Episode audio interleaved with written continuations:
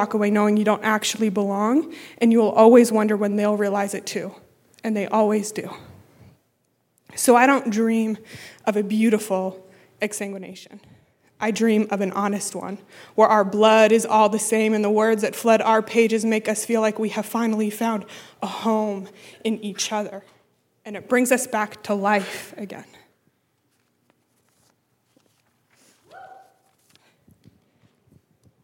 For those of you who may not know, my parents are deaf. People like me are called CODAs, which stands for Child of a Deaf Adult. The poem I just read to you is about my experience as a CODA trying to function in a hearing world. And as a CODA, I've spent my entire life unknowingly moving between two cultures. And when I was a kid, I've always felt like I didn't belong. I always knew that I was different, and now at 22 years old, I know that that difference I've always felt finally has a name, CODA. As a CODA, I've been asked to do things most kids are never asked to do for their parents.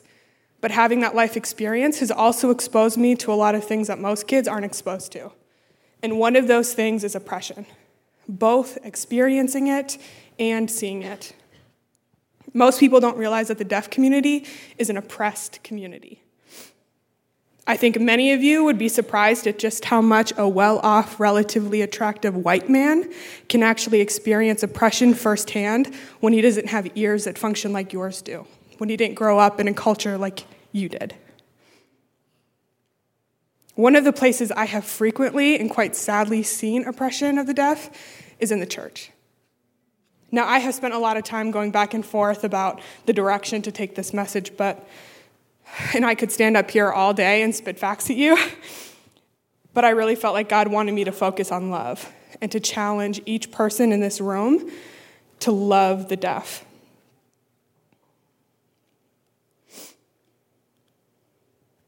Intentionally, to love deaf people intentionally. Again and again, I have witnessed the deaf be turned away from a church because of the cost of a qualified interpreter, while they simultaneously spend hundreds of thousands of dollars on improving and expanding their own facilities. New buildings, a nicer parking lot, fancier lights, these are all things I have seen be prioritized over the salvation of a deaf soul. I've talked to people who profess Christ as their Savior, who try to tell me that deaf culture is a subculture, like blind people have or amputees have, and oh, how tragic their conditions are.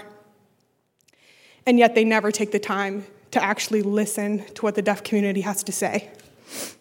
I've heard so many Christians say, I can never learn sign language. I've seen Christians judge certain religious beliefs my mom holds after having been the very ones to turn her away from access in their church, and in the same moment walk away saying, but we love you. Wow. However, our actions speak words louder than I love you ever could. And I have watched the church time and time again say the very opposite of love to the deaf community. And I'm on this stage today because I believe that the people in this room are the next leaders of the church. So I implore you, begin to be a different church than the deaf have met in the past. A church that loves deaf people. When you tell someone that you cannot afford to provide them with access to the gospel, you are putting a price tag on their eternal souls. Why is it that the church doesn't seem to ever put a cost on belief and salvation until the person asking for it needs you to try a little harder? Mark 16:15 commands every Christian, go into all the world and preach the gospel to all creation. The deaf are God's creation, for whom he too gave his one and only Son that they may not perish but have eternal life. One of my favorite poets, Levi the Poet, recently came out with a new album called Cataracts. And in his album, he talks about struggling with his faith, and he says, when I stopped believing in God, I blamed it on him and thought, well, if this is what you want. But at the end of the album, at the conclusion of the album, he says, if it were not for love, I would have never, ever come back. How many of you know that you are sitting in this room because a Christian loved and invested in you? Because a Christian was intentional about how they loved you. I know that that's true for me. If we're going to fulfill the command given to all Christians in Mark 16, then we, the church, must begin to be intentional about loving the deaf community. And let me be perfectly clear. This challenge is not for those of you who are going into ministry, but for every single Christian, because Mark 16 is a command for every single Christian. So again, I implore you today, will you be a different church than the deaf have met in the past? In one of Levi's newsletters, he shares a quote by Ron and Vicky Burks from their book, Damaged Disciples. They say, "Rage is what happens in our soul when it awakens from living a lie. It doesn't help to deny it.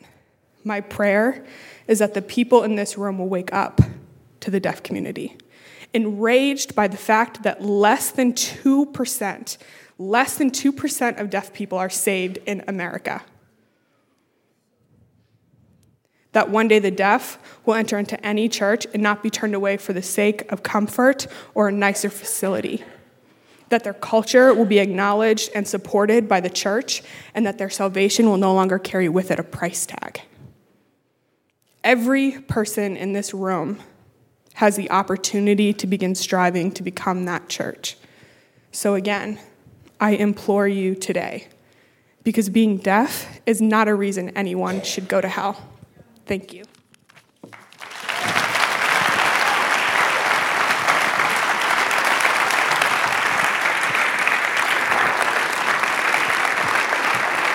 Woo!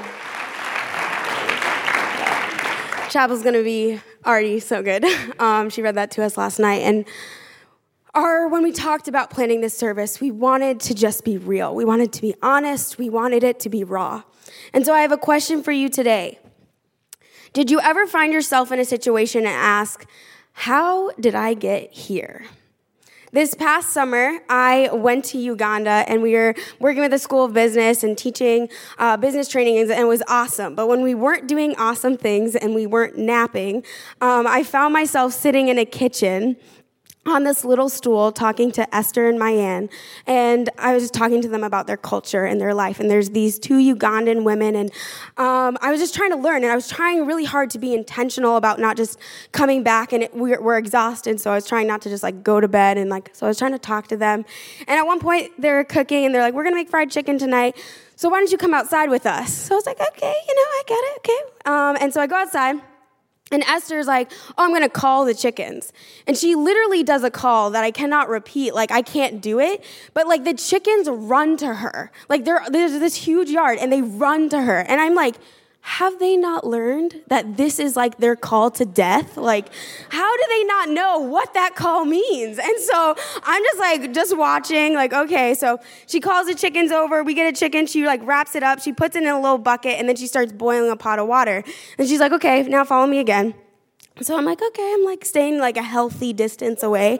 And so she brings me to this hole in the yard. And little did I know at that time that hole was a graveyard for the chickens' heads that they eat. So she gets one chicken, and she's like, come on, watch. And I'm like, okay, I'm watching. And so she steps on the wings, and she begins to pull out the feathers around the neck. And I'm like, okay, I know what's happening. It's fine. It's okay. And then she takes out a knife. And now maybe in your head you had imagined an axe. That's what I had imagined for some reason. But she takes out this small, dull knife, little one that you cut vegetables with. Anyways, and so she stretches out the chicken's neck, and she slowly begins to saw this chicken's head off. Now I'm at turmoil within, because I'm on one hand, I really want fried chicken. On the other hand, I'm watching a murder take place. And so I'm I don't know what to do. And anyway, but so she kills the first chicken, and we have a second chicken. And so she says, okay, come here. And I'm okay, I should have known. I should have known where this was going. So she goes, step there. Okay, I'm stepping there. She's just messing with me. She's just making me get really close and uncomfortable. And then she puts the knife in my hand, and I ask myself, how did I get here? But There was no going back at that point. Otherwise, the word for white person is Mzungu. I'd be some coward Mzungu. And I was like, I got to go forward now. So she teaches me, she pulls out the feathers around the neck, and she teaches me how to stretch out the neck so that it's easier to cut off the head of the chicken.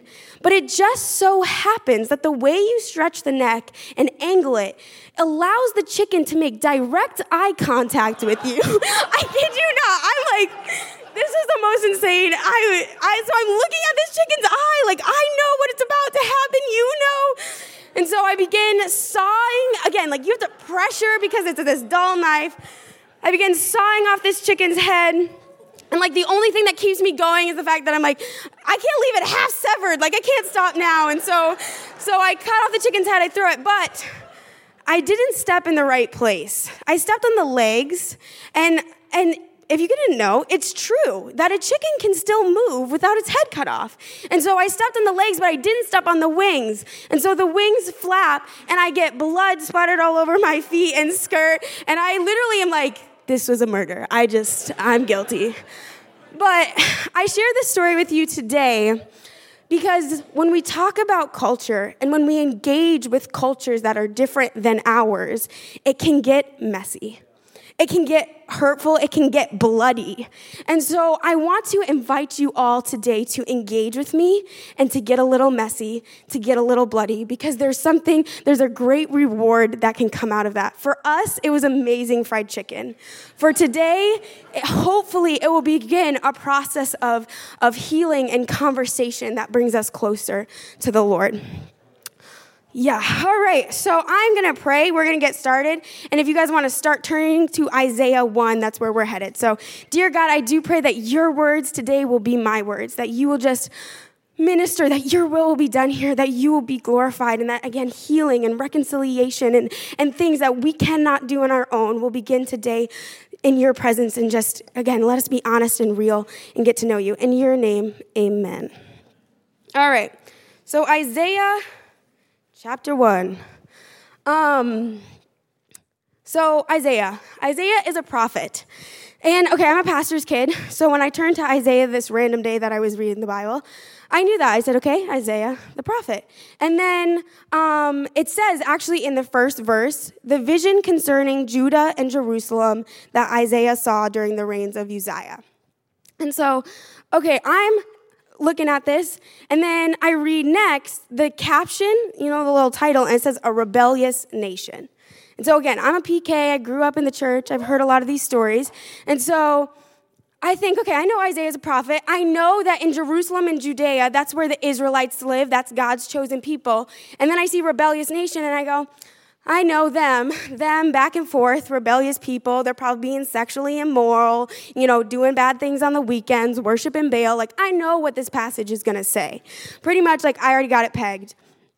But as I began reading, I was just, God, you know, confronts you sometimes in your pride and says, you don't know what you're talking about. Anyways, that's a different sermon. But in verse 11, this is how Isaiah is describing the Israelites right now. It says, the multitude of your sacrifices, what are they to me, says the Lord. I have more than enough of burnt offerings, of rams, and the fat of fattened animals. I have no pleasure in the blood of bulls and lambs and goats. When you come to appear before me, who asks this of you, this trampling of my courts? Stop bringing meaningless offerings. Your incense is detestable to me. New moons, Sabbaths, and convocations, I cannot bear your worthless assemblies. Your new moon feasts and your appointed festivals, I hate with all my being. When you spread out your hands in prayer, I hide my eyes from you. Even when you offer many prayers, I am not listening. Your hands are full of blood. Wash and make yourselves clean. Take your evil deeds out of my sight and stop doing wrong. I was in my dorm room as I read this verse, and I had to take a moment because I had this epiphany that this is me. They say, you know, they're going to Sabbaths, they're offering sacrifices, they're going to youth conventions and chapel every day, and they even are raising their hands in worship. But God says, I hate it. It's detestable to me. Get it out of my sight. And so I'm certain, I'm like, God, like, what were they doing wrong? What's going on? Because this sounds an awful lot like me. So if I'm doing the same thing, what could I be doing wrong? And in verse 17, it says this: learn to do right, seek justice, defend the oppressed, take up the cause of the fatherless, plead the case of the widow. In Isaiah, the same chapter, verse 3, it says, my people do not understand. And it goes into this, how they're doing all these worship services. They're having all these chapels, but they don't get it. It's meaningless to me because they don't know me. They don't know where my heart is. And if they did, it would look like seeking justice and defending the oppressed. So today we're going to talk about, what does seeking justice look like? In Hillary Leeper's God in the Gospel class, she uses a term, perfect unity and perfect diversity. And I think that's ultimately what ultimate true justice and peace looks like. It looks like perfect unity and perfect diversity. And this is true. This is not only important to God, but in his kingdom, but important to who he is and us worshiping him and bringing meaningful praise when we come into our services and when we gather. So in Galatians 3:26 and 28, there's a verse and it says, you are all one in Christ. You are not male nor female, Jew nor Greek, or Jew nor Gentile, and slave nor free. And again, I was a pastor's kid. So when I first read this, I thought, what does this mean? Does this mean we're all like, we don't have any genders or cultures in God? Like we come in and we're just like these little ghost-like beings that are all the same and just like sing praise to worship. But no, this passage, the author directly confronts the major cultural divisions of that time.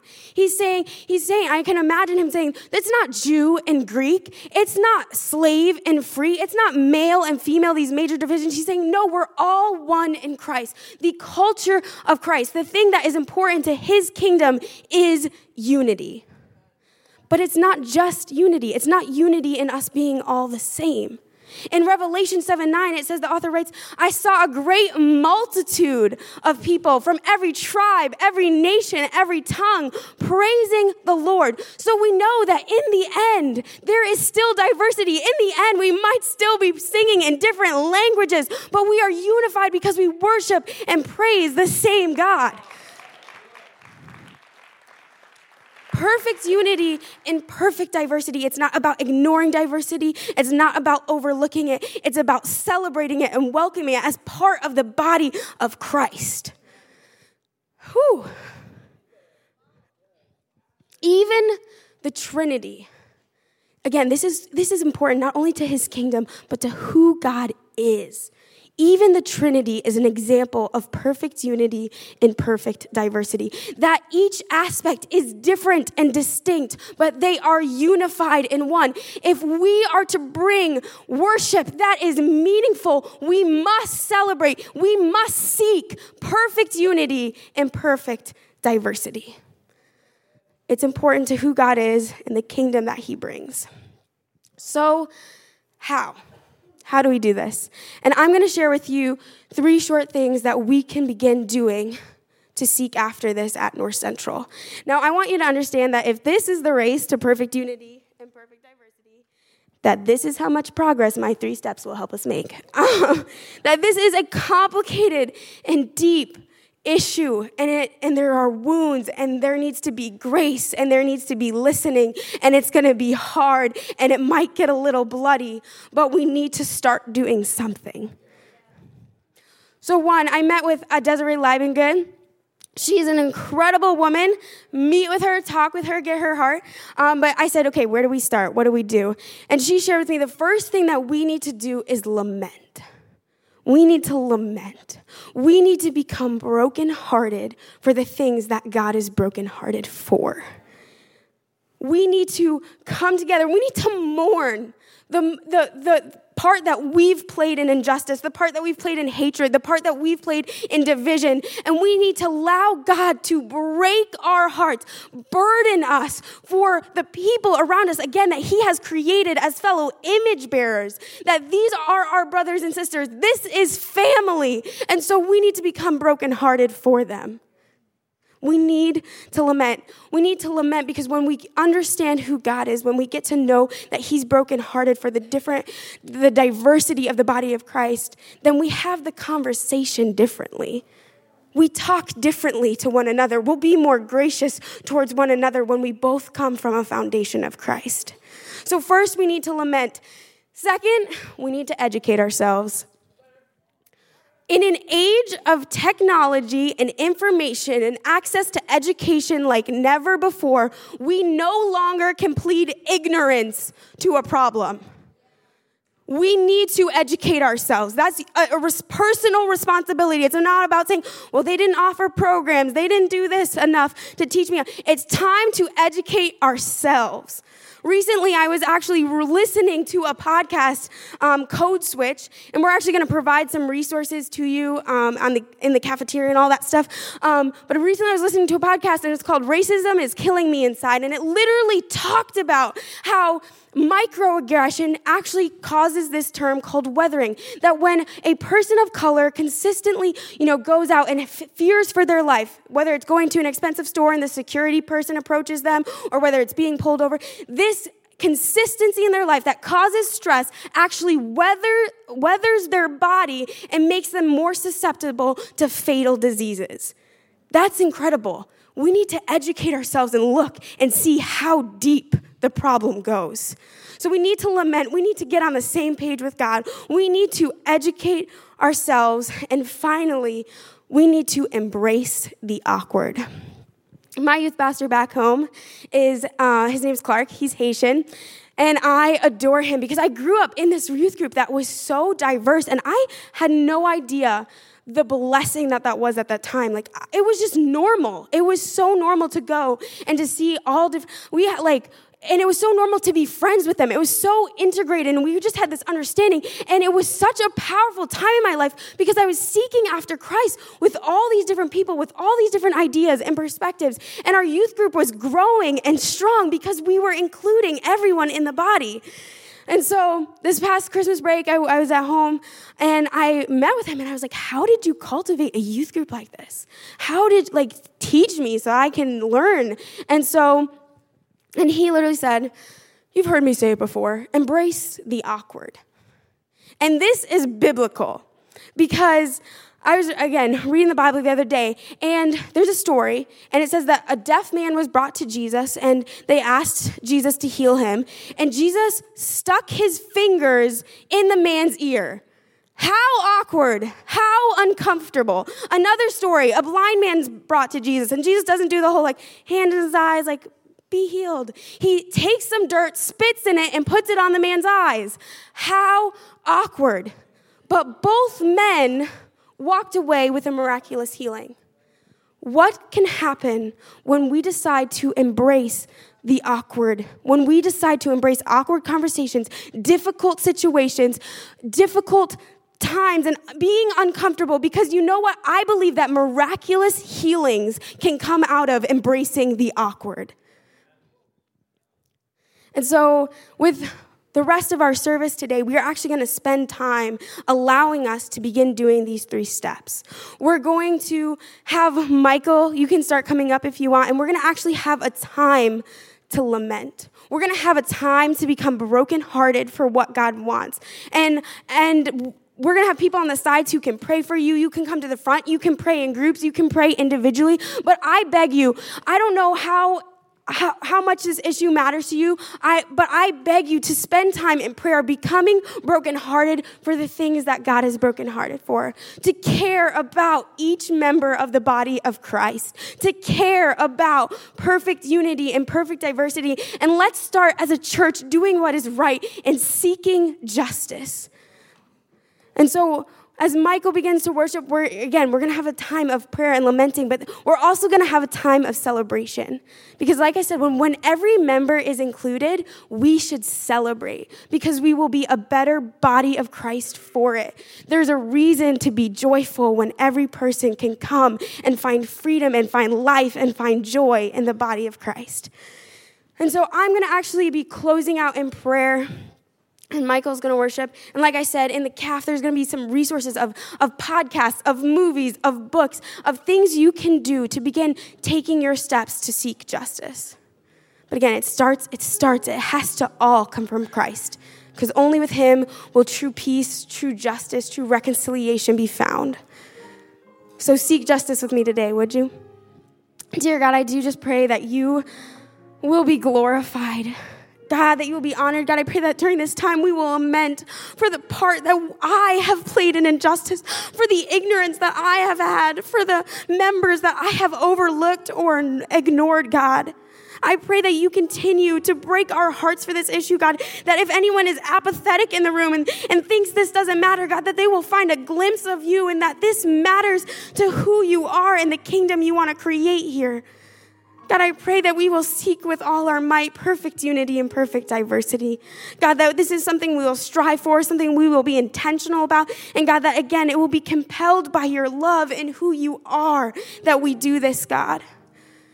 I pray just, as a body, that you break us, God, that you align our hearts with yours, God, that this will be real, that it will be messy, that we won't be afraid to embrace the awkward and hard and difficult conversations. I pray for grace like never before, God, so that we can have these conversations, so that there can be healing of wounds that run so deep, God. I pray that there will be healing so that we can go forward, that we can see something new at North Central, that North Central will grow and be empowered because we are including every member of the body of Christ.